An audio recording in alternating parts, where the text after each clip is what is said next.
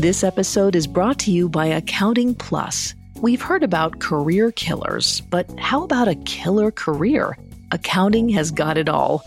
You'll have flexibility, great pay, and the kind of lifestyle you've always dreamed of. If that's not enough, you'll have the opportunity to make a difference by using your detective skills to investigate financial mysteries. Want in? Accounting Plus provides free resources that'll help guide you to a successful career in accounting and personal freedom. Do more, live more. Visit joinaccountingplus.com. This episode is brought to you by BetterHelp. Bottling everything up is never a good idea. It can have some terrible consequences. I mean, think about the subject matter we cover on our show. I wonder how much easier it would be if we normalized talking about negative feelings instead of lashing out when it all builds up. I recently had a session where I faced some things going on in my life I hadn't spoken to anyone about. And when I talked about it with my therapist, I realized how heavy it actually was. And I was able to see it in a different light, and it didn't feel as heavy anymore. When you need to talk, but you want a safe space for that conversation, I highly recommend BetterHelp. Even if you haven't experienced major trauma in your life, therapy is excellent for day to day positive coping skills and learning how to set boundaries. So if you want to give therapy a try, check out BetterHelp. It's entirely online, convenient, and flexible. It's also easy to get started. Just fill out a brief questionnaire to get matched with a licensed therapist. Get it off your chest with BetterHelp. Visit betterhelp.com slash serial killers today to get 10% off your first month. That's betterhelp, H-E-L-P dot com slash serial killers. This episode is brought to you by Anytime Fitness. Forget dark alleys and cemeteries. For some, the gym is the scariest place of all, but it doesn't have to be. With a personalized plan and expert coaching, Anytime Fitness can help make the gym less frightening. Get more for your gym membership than machines. Get personalized support anytime, anywhere. Visit AnytimeFitness.com to try it for free today. Terms, conditions, and restrictions apply. See website for details. Due to the graphic nature of this killer's crimes, listener discretion is advised. This episode includes dramatizations and discussions of murder and assault that some people may find offensive. We advise extreme caution for children under 13. It's December 11th, 1982, in the town of Novoshakhtinsk, and 10 year old Olga Stelmachinok is missing.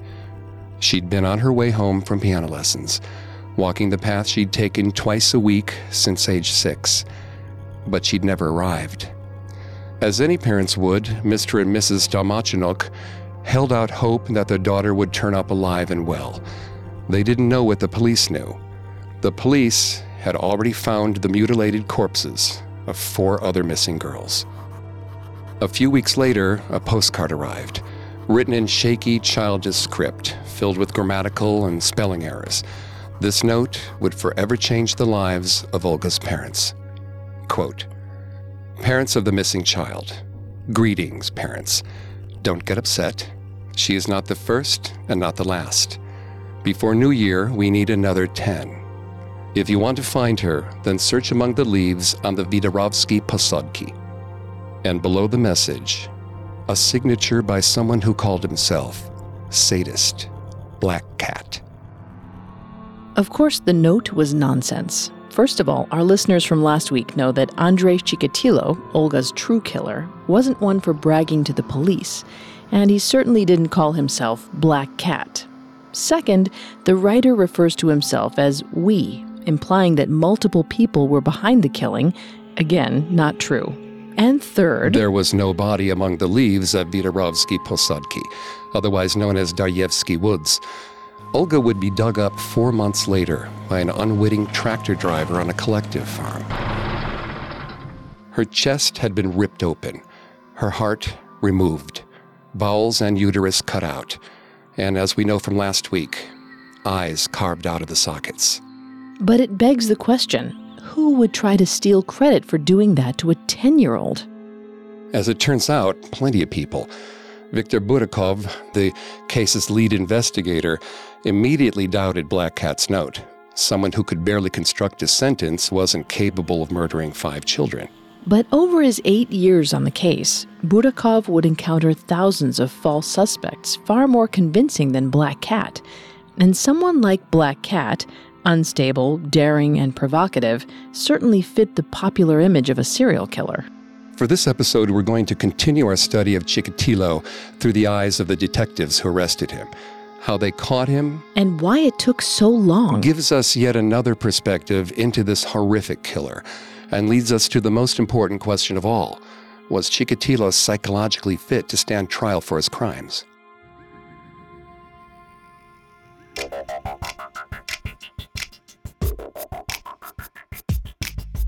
Hi, I'm Greg Polcyn, and this is Serial Killers.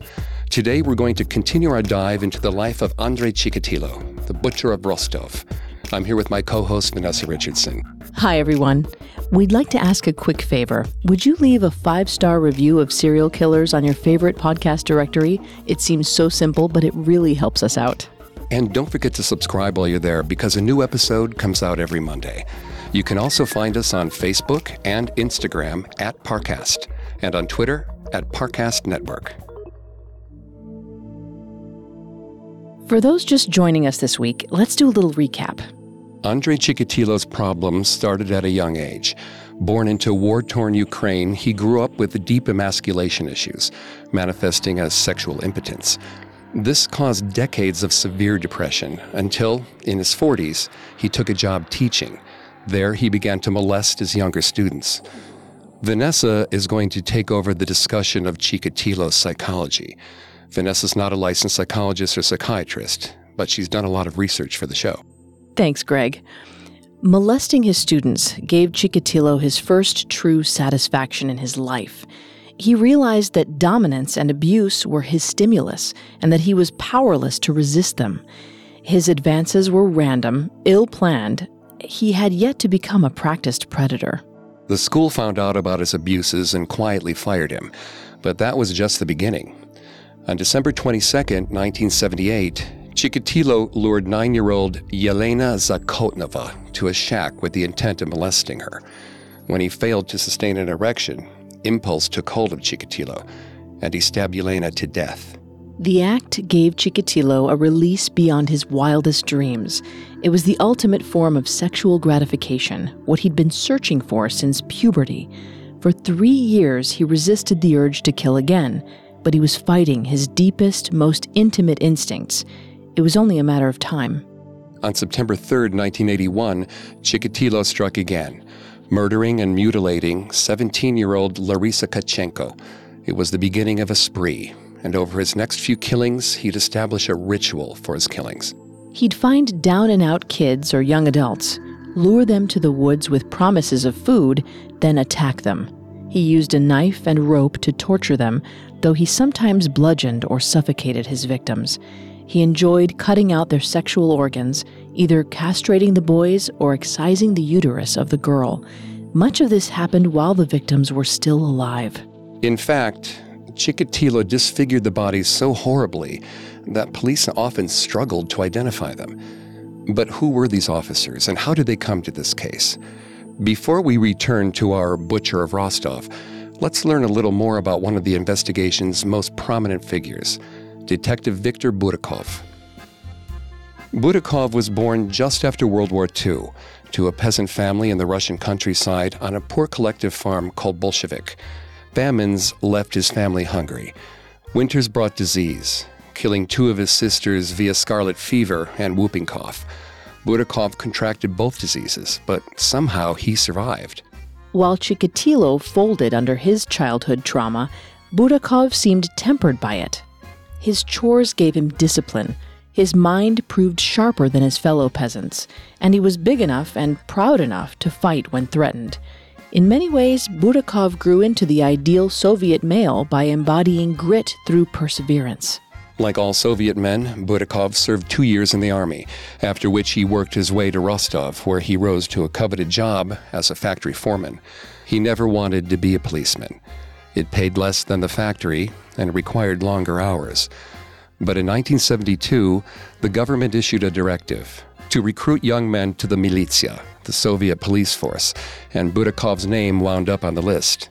Had Burakov refused, he knew that his string of promotions would have quickly dried up. In Soviet Russia, you go where the system tells you, so he reluctantly switched over to walking the streets as a beat cop. One good thing about the Soviet system there was plenty of room for promotion. Burakov's brains got him off the streets and into the criminology academy at Volgograd. His superiors liked his peasant fortitude. Given a task, Burakov would not stop until finished. The militia were years away from their first computer system, so most work was conducted through long, tedious searches by hand. In other words, discipline solved cases. He was assigned to Rostov, a city known for its sky high crime rates, and took his seat in the forensics library. There he would have remained had not Major Mikhail Fetisov come to him in December of 1982 with a particularly grisly case. The killer was known among police as the Lesipolisa killer, Russian for forest path. They had four victims already, and young Olga Stalmachinok had been reported missing. But with so little evidence, the Lesipolisa killer, who we now know to be Andrei Chikatilo, was much more of a hunch than an actual case. Why so little evidence? Let's talk a bit about police procedure. A typical Soviet police investigation begins far away from the crime itself. Officers cordon off the scene, then walk in tighter and tighter circles toward the body. This is in hopes of finding evidence left on the ground. Unfortunately, Chikatilo often left his victims in fields absolutely littered with trash. Searching for clues was like finding a needle in a garbage dump. And the average officer wasn't exactly Sherlock Holmes. A case consisted of two teams the militia, beat cops who do the groundwork, and procurators, lawyers who tailor the case for trial. No love was lost between the two. Procurators were constantly complaining about lazy or stupid militia ruining evidence, which made the militia hate them in turn. So Burakov was gathering questionable evidence from incompetent handlers through a chain of command that disliked itself. And of course, they couldn't learn anything without fresh bodies. On December 27, 1983, police discovered the body of 14 year old Sergei Markov with 70 stab wounds, a castrated penis, and samples of dried semen around his rectum. Soviet technology couldn't narrow this to a DNA fingerprint, but they could determine that the killer's semen was type AB. Two weeks later, the police found the body of 17 year old Natalia Shalapinina, with her breasts, nose, and lips bitten off. They also found a size 43 shoe print in the mud next to her body. This suggested a large man, even by Soviet standards. And over his first year on the case, Burakov noticed one more detail. Many of the victims tended to have some sort of mental disability. This was unsurprising, as a disabled child would be easier to lure away than a fully cognizant one. But was it possible that the killer was also mentally disabled? This was a common assumption in the police force. Any crime with perverse or bizarre details was immediately blamed on the mentally ill. Unfortunately, Soviet Russia didn't know how to handle mental disability.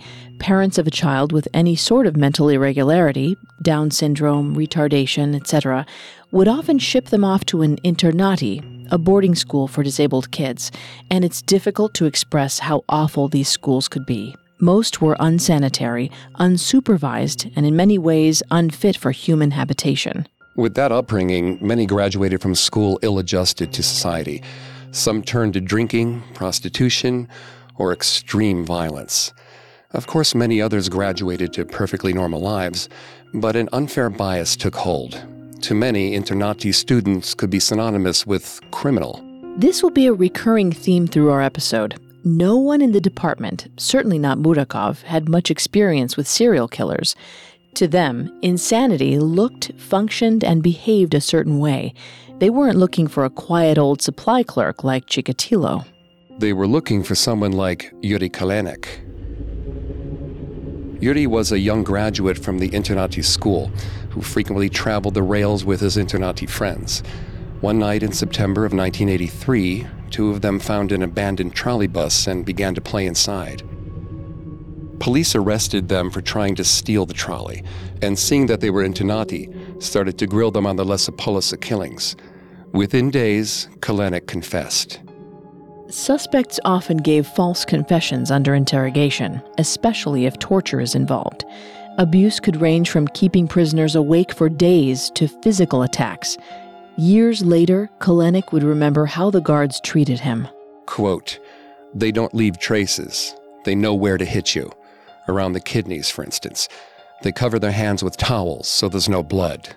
They'd show me three photographs, one of which was the victim. At first, I might point to an entirely different person. And then they'd say, Think hard, you understand?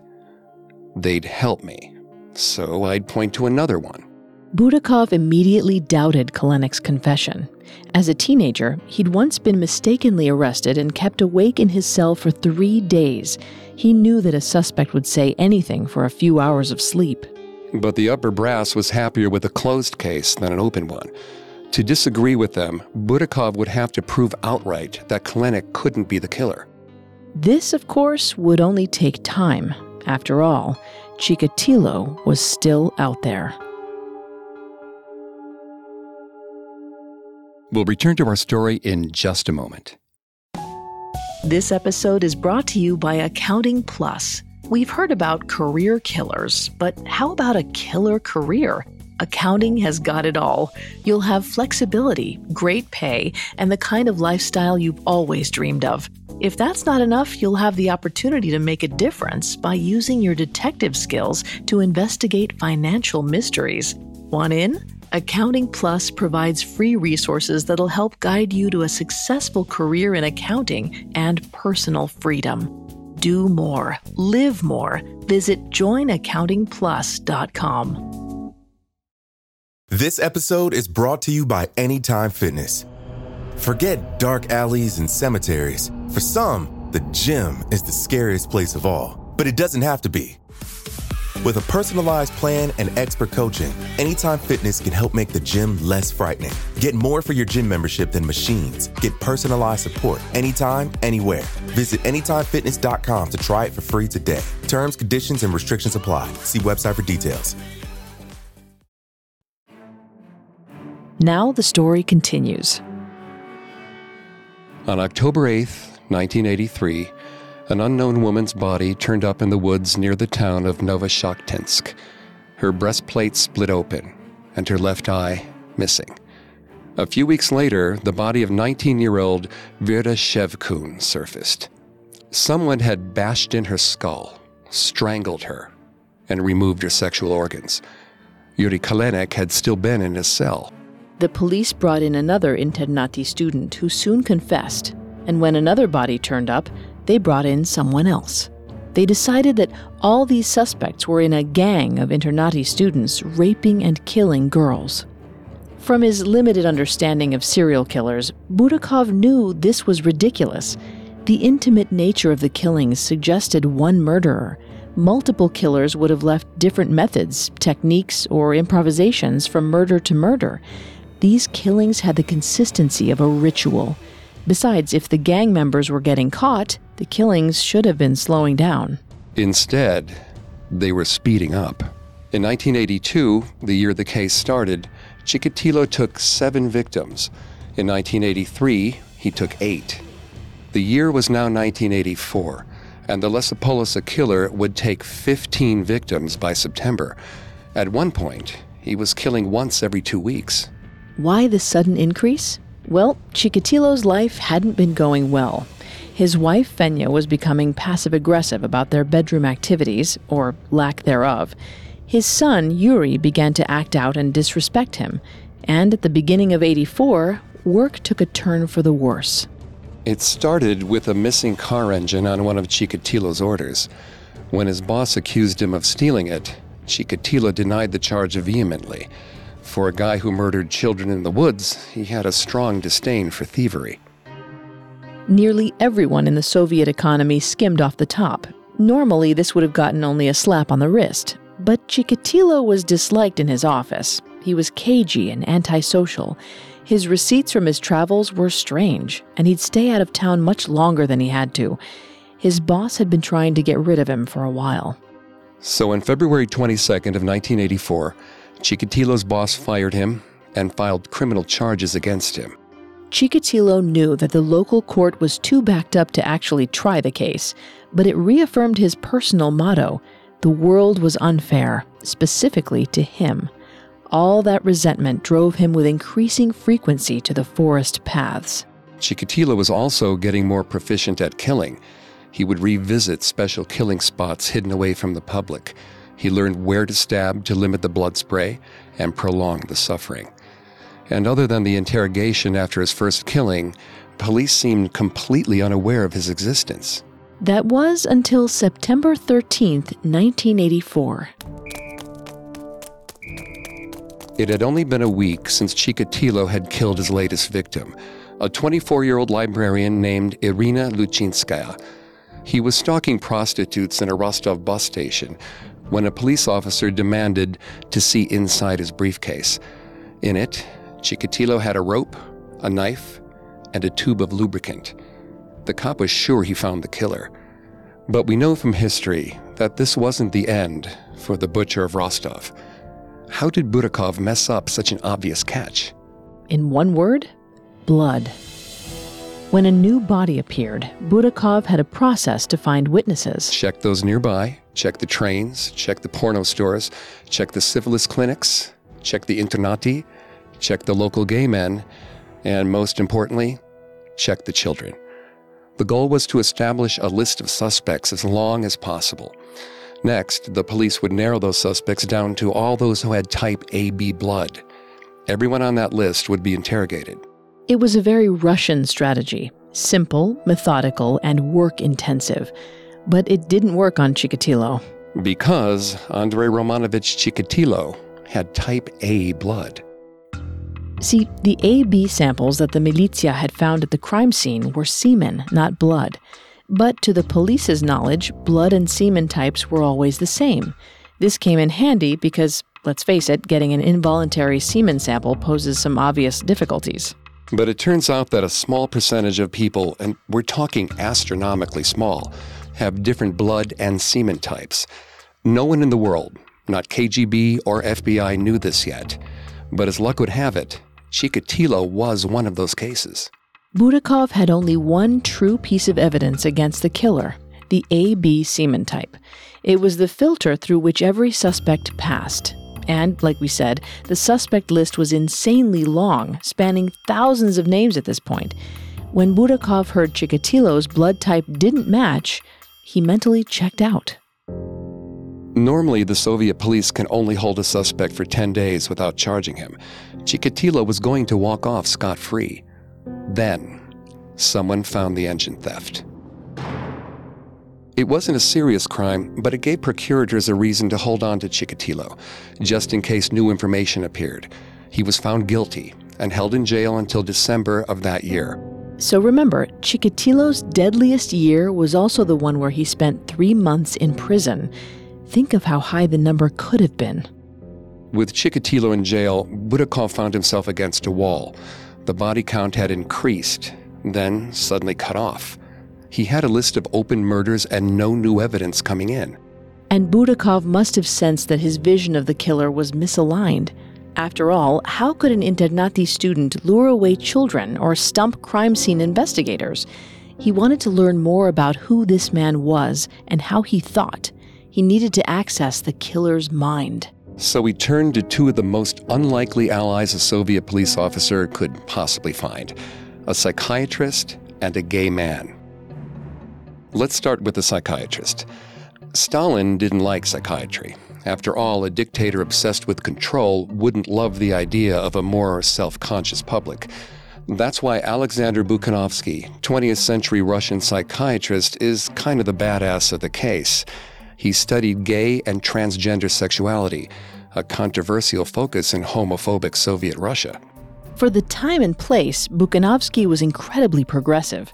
Remember, this was a closed minded society that viewed being gay as immoral, but Bukhanovsky championed the idea that being gay was genetic, not moral. He saw gay men as an unfairly persecuted demographic, demonized by a prejudiced society, and if gay and transgender people were inclined toward crime, and they were, statistically speaking, it was by nurture, not nature. Of course, those above Burakov would never bring a psychiatrist onto a police case. Burakov actually had to go in secret to Bukhanovsky to ask him questions. His request was simple. From the information they gathered, construct a psychiatric profile of the killer. Bukhanovsky responded with a 65 page thesis. Some of the finer points compressed are as follows Quote, His sexual perversions are fully developed, so he's older, 45, maybe 50. He likely has problems with impotence that can only be satisfied by his killings, but that doesn't mean he's alone. He can have a wife, children even. He doesn't appear to be crazy or retarded, and yet he's mentally deranged. When the urge to kill comes, he can no more resist it than a hungry man resists food. End quote. Sound familiar? Yeah, it's a little freaky how spot on Bukhanovsky was. Mm-hmm. Burakov agreed that his killer wouldn't be apparently psychotic or mentally challenged, but he moved straight from internati students to another demographic the gay community. Gay men in the Soviet Union lived in deep secrecy and shame, finding partners in other closeted men or young prostitutes. The logic went that shameful sex leads to self loathing, and self loathing can turn dangerous. Burakov suspected that his killer might be a gay man who had turned to a new sexual thrill. He arrested a closeted gay man named Valery Ivanenko and threatened to charge him. And more importantly, publicly out him, which would have lost him his government issued apartment and job. If Ivanenko didn't turn informant. The case shocked Ivanenko so much that Burakov didn't need to threaten him. Ivanenko wanted to help stop the killer in any way he could and began suggesting persons of interest. All told, he brought over 400 gay men to Burakov. But of course, all of the men were innocent. When Bukhanovsky heard Burakov was centering his investigation on gay men, he chided Burakov for his homophobic theory. The killer didn't attack young boys because he was gay, he attacked young boys because they were available to him. After nearly a year of interrogations, all Burakov had found were 400 lonely men terrified of losing their families. And as a level of respect grew between Burakov and Ivanenko, Burakov admitted his theory was wrong. Seems like a lot of wasted time, doesn't it? It was, but it also marked a crucial turning point for Burakov. Up to this point, Burakov had focused on men who fit the prejudiced Soviet idea of a pervert mentally handicapped, possibly gay, perpetually criminal. Ivanenko and Bukhanovsky were painting a different portrait. Maybe the killer looked like an everyday citizen. Maybe he had a family, a job, a normal life. But beneath that perfectly manicured surface lurked the monster. Our story will continue in a moment after a brief message. Now, our story continues. My present visit to the United States is a confirmation that Soviet In 1985, Mikhail Gorbachev took office as the eighth and, and final leader of the Soviet Union. Gorbachev hoped to take Russia in a more progressive, capitalistic direction than it had ever seen. Instead, he would see the end of the regime. And as Gorbachev stepped onto the world stage, Chikatilo stepped out of his short stint in prison on December 12, 1984. Still, it was long enough to rattle him. No one on the outside knew the real reason for Chikatilo's incarceration. Even Chikatilo's wife, Fenya, thought the arrest had just been over the engine theft. But even if a single procurator had noticed his interrogation after the Yelena Zakotnova murder, Chikatilo might never have come out of the jail. And just as with Yelena, fear temporarily overwhelmed his bloodlust. For the first eight months of freedom, Chikatilo stayed away from the forest paths. Ironically, this hiatus would be one of the most damning pieces of evidence against Chikatilo when he tried to plead insanity. The Soviet court determined insanity by whether the accused, A, couldn't comprehend the morality of his crime, or B, couldn't physically stop himself from committing it. This eight month hiatus suggested that neither of these applied to Chikatilo. He knew what he was doing and if he was in danger of being caught, he knew how to stop. But only for so long. In August 1985, on a trip to Moscow, 18 year old Natalia Poklistova approached Chikatilo near the airport asking for a cigarette. Her body would be found only days later. Chikatilo abstained from murder for another year and nine months. Then in 1987, returned to killing in earnest. But this time, circumstances would be different. One of Gorbachev's new policies was the glasnost, or greater freedom of the press. For the first time, Rostov civilians could read about the Lesopolosa killer in full. Even Chikatilo followed his own case in the morning newspaper. Before, rumors of secret government bureaus or Caucasian gangs, not white people but migrants from the Caucasus, dominated the kidnappings. Now, young girls receive lectures from their parents not to wander off with single older men. But not so for the young boys. While it might have seemed natural to warn daughters against predators, the idea of a man raping and killing boys proved a difficult concept for parents to discuss. Also, let's face it, young boys in any part of the world aren't known for their sense of caution. So Chikatilo adjusted his strategy. Before his 1984 arrest, he trended heavily toward female victims. But from 1987 to 1989 alone, Chikatilo killed eight young boys, compared to only three girls. This is what Bukhanovsky was getting at. The change in Chikatilo wasn't a reflection of Chikatilo's sexuality. In fact, it was the opposite. When choosing his victims, Chikatilo was purely opportunistic. If girls became harder to convince, he focused on boys. If adults could overpower him, he preyed on children. From drunken prostitutes to the kindergartners, Chikatilo always sought out the most vulnerable targets, regardless of gender. Once they were under his knife, anyone would do. Unfortunately, this left Burakov with little to go on. The case had entered its fifth year and was widely considered an embarrassment to the department. Burakov had investigated 5,845 criminals, 10,000 mentally ill patients, 416 gay men, and a whopping 163,000 car owners. This on a hunch that the killer would have needed an automobile. A quick aside the automobile wasn't as silly as it sounds. Unlike the Ford saturated United States, very few Soviets could afford the luxury of their own car. And as a byproduct, police were able to close 1,062 unrelated cases, including 95 murders and 245 rapes. But no measurable progress had been made on the killer. Fetisov and Burakov were able to keep their jobs, mostly thanks to their superiors constantly getting sacked by Gorbachev. But their newest boss, hotshot prosecutor Isa Kostoyev, wasn't their first pick.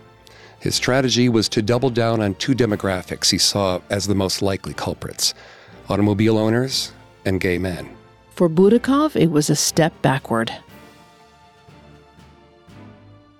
By the late 90s, Chikatilo's life had developed a comfortable routine.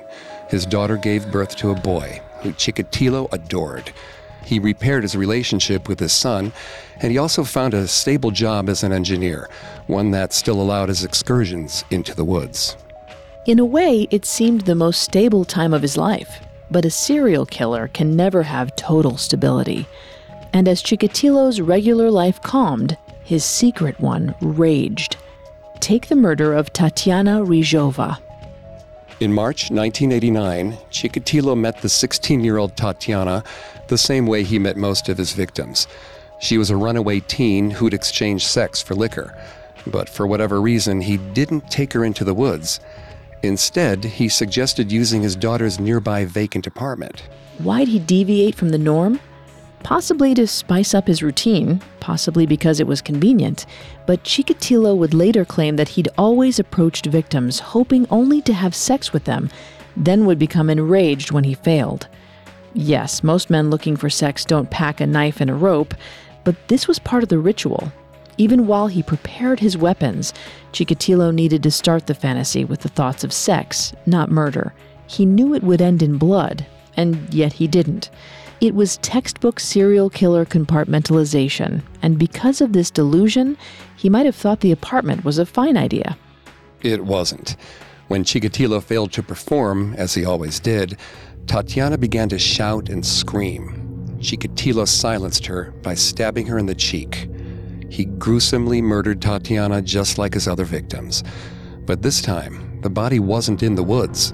It was in an apartment with Chikatilo's name on the lease. Chikatilo knew he had to dispose of the body, so he decided to hack the body into pieces with a kitchen knife to move them easier.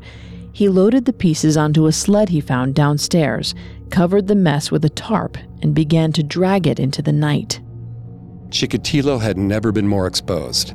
Any of the neighbors could have seen him with the stolen sled, let alone the body parts. He managed to make it out of the courtyard, across the sidewalk. Then a stranger approached him. Without a word, the man took hold of the sled rope and helped him pull it the rest of the way across the street. After thanking the Good Samaritan, Chikatilo dragged the sled the rest of the way to a sewage drain and dumped Tatiana into it. It had been a decade since Chikatilo had started killing. Maybe these slip ups were signs of overconfidence, or maybe part of him was waiting to be caught. There were other signs of strain. Chikatilo became obsessive about an illegal sewage drain running through his son's yard and sent a constant barrage of letters to the local magistrate. It drew unnecessary attention to him, and even Fenya told him to give it up. But something in Chikatilo was slipping. He had long kept his two worlds separate his ordinary daily life and his grotesque crimes in the woods. Whenever his resentment rose, Chikatilo could stay calm so long as he found a victim. He knew that his straight life needed to be as safe and quiet as possible to avoid drawing attention to his secret one. But the animal in one world was bleeding into the other. He couldn't be safe and quiet any longer. For the first time, he was making stupid mistakes. But his investigators were facing yet another setback. The only real evidence Burakov had ever had was the blood type. With a single fax, he lost that as well.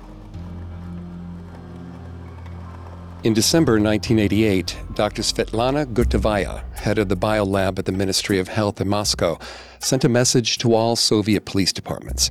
In it, she cited new studies that suggested semen and blood types didn't always match. Though cases were rare, police could no longer use blood as a reliable test for a suspect's semen type. Translation The thousands of men Burakov had already tested were once again suspects, and all of their progress was obsolete. It seemed to be the death blow for the investigation. It was actually the saving grace. Without the blood type, Burakov knew he had no chance of tracking down the killer. He'd have to catch him in the act, or not at all. It was then that Burakov noticed a single trend among the killings. Many had taken place close to the Elektrichka rail. The Elektrichka, a network of commuter train rails throughout the empire, was vastly important for citizens.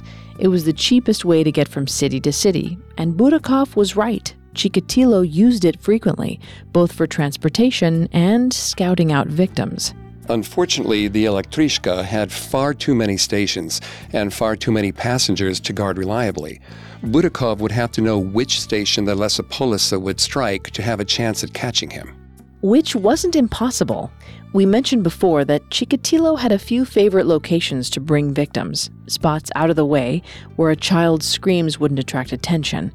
Such a place was right near the Donleshkov station, a little used platform. In October 1990, Burakov and the case's head investigators developed a trap.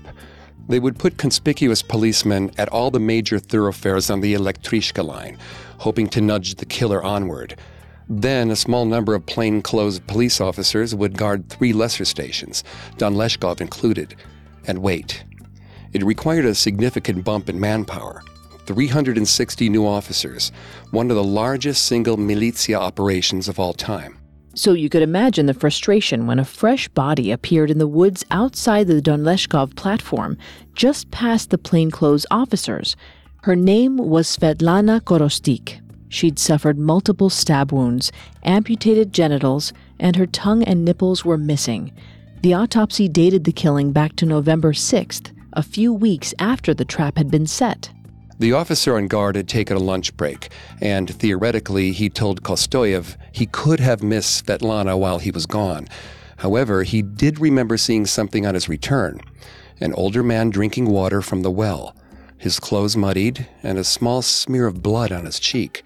The guard had taken down his name Andrei Chikatilo. The name meant nothing to Kostoyev. He hadn't even been on the case for Chikatilo's 1984 arrest, but for once, luck was on the side of the law. Fetisov had been driving past Don Leshkov when the news hit and drove to the station to yell at the guards responsible. When he heard Chikatilo's name, everything clicked. On November 20th, 1990, Chikatilo tried to proposition a young boy outside of a beer stand. As soon as the boy left, Fetisov and a group of policemen stepped out and handcuffed him. He didn't put up a fight, nor did he say anything on the way to the station. Those around him described him as calm, tired even. It had been 12 years since Chikatilo's first murder. He was ready to be caught. That didn't mean he was ready to confess. For the first few days of interrogation, Chikatilo seemed to be on the edge of breaking. He'd write long, rambling letters hinting at a darkness within him. In one such letter, he discussed the vagrants he would seek as targets. Quote, These bums attract minors in their dark net. They head from the stations in different directions on the trains. I had to watch scenes from the sex life of these bums in the stations and on the trains, and I remembered my humiliation that I couldn't ever prove myself a complete man. And a question arose Do these rotten elements have a right to exist? End quote. But Chikatilo never directly referenced the murders. He'd end each session promising to confess the next day, only to return with the same vague self hatred. It's unlikely that Chikatilo was playing coy for the sake of it. Since childhood, his world of reality and fantasy had been kept rigidly separate. He'd never told anyone, even his wife, a portion of his misdeeds. The department only had 10 days to obtain a confession, and their window was closing. On the 9th, Kostoyev allowed Burakov to bring in the only person who truly understood Chikatilo, Alexander Bukhanovsky. Bukhanovsky agreed to talk with Chikatilo, but only on three conditions. He would speak with him alone, without any recording. The conversation would only be used to loosen Chikatilo, they could not submit it as evidence. And Bukhanovsky would speak to Chikatilo as a psychiatrist, not an investigator. He wouldn't try to steer Chikatilo, he would just listen. Chikatilo agreed to speak to him, saying, quote, I don't know him, but I would be able to tell him about some psychological manifestations I've suffered. I feel I can't explain some of the things I've done. End quote.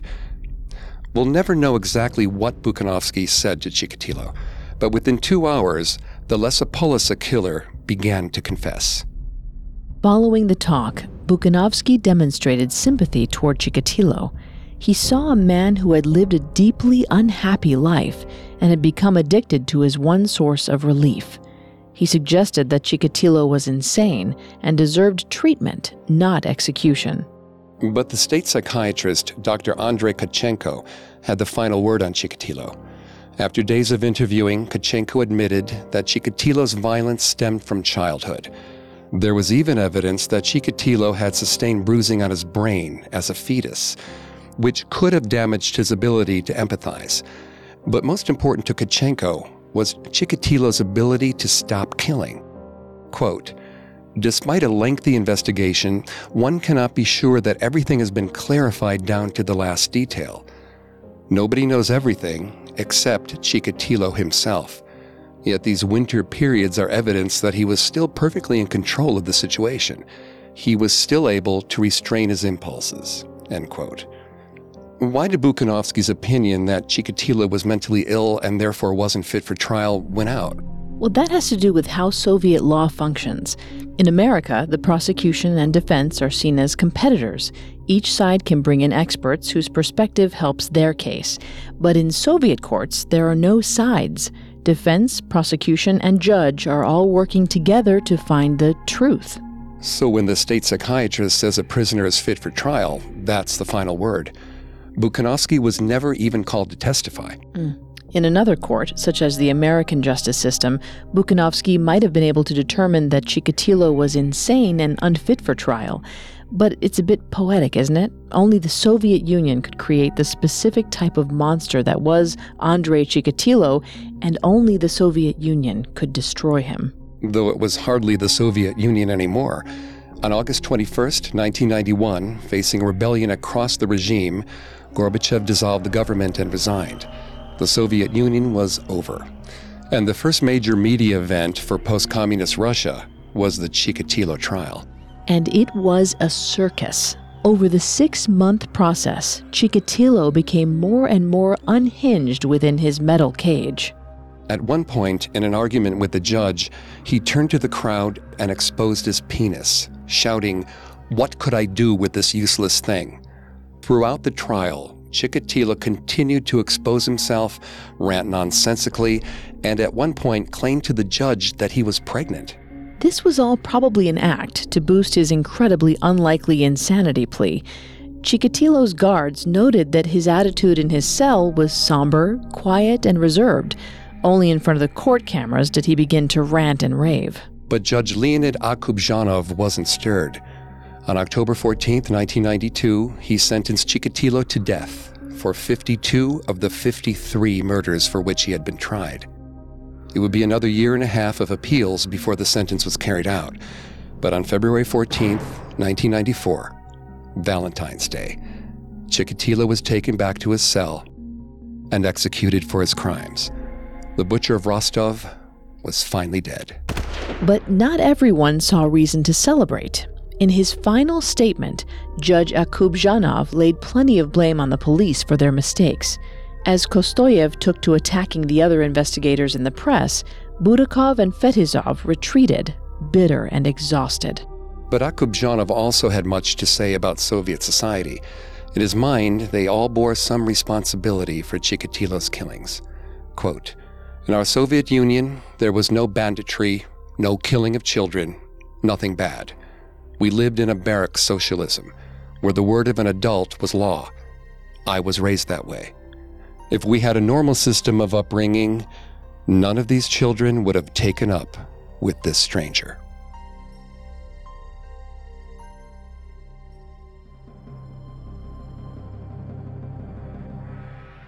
Thank you for joining us over the last two weeks as we trace the life of Andrei Chikatilo, the butcher of Rostov. Don't forget to subscribe to Serial Killers on iTunes, SoundCloud, Stitcher, or any other podcast directory, or through our website, parcast.com. That's P A R C A S T.com. A new episode of Serial Killers comes out every Monday. Please let us know what you think and join the conversation on our Parcast Facebook page. You can tweet us at Parcast Network. That's P A R C A S T Network. As always, we thank you for listening. Have a killer week. Serial Killers was created by Max Cutler and developed by Ron Cutler. It is a production of Cutler Media and is part of the Parcast network. It is produced by Max and Ron Cutler, sound design by Ron Shapiro, with production assistance by Carrie Murphy. Additional production assistance by Carly Madden and Maggie Admire. Serial Killers is written by Connor Fitzgerald and stars Greg Polcyn and Vanessa Richardson.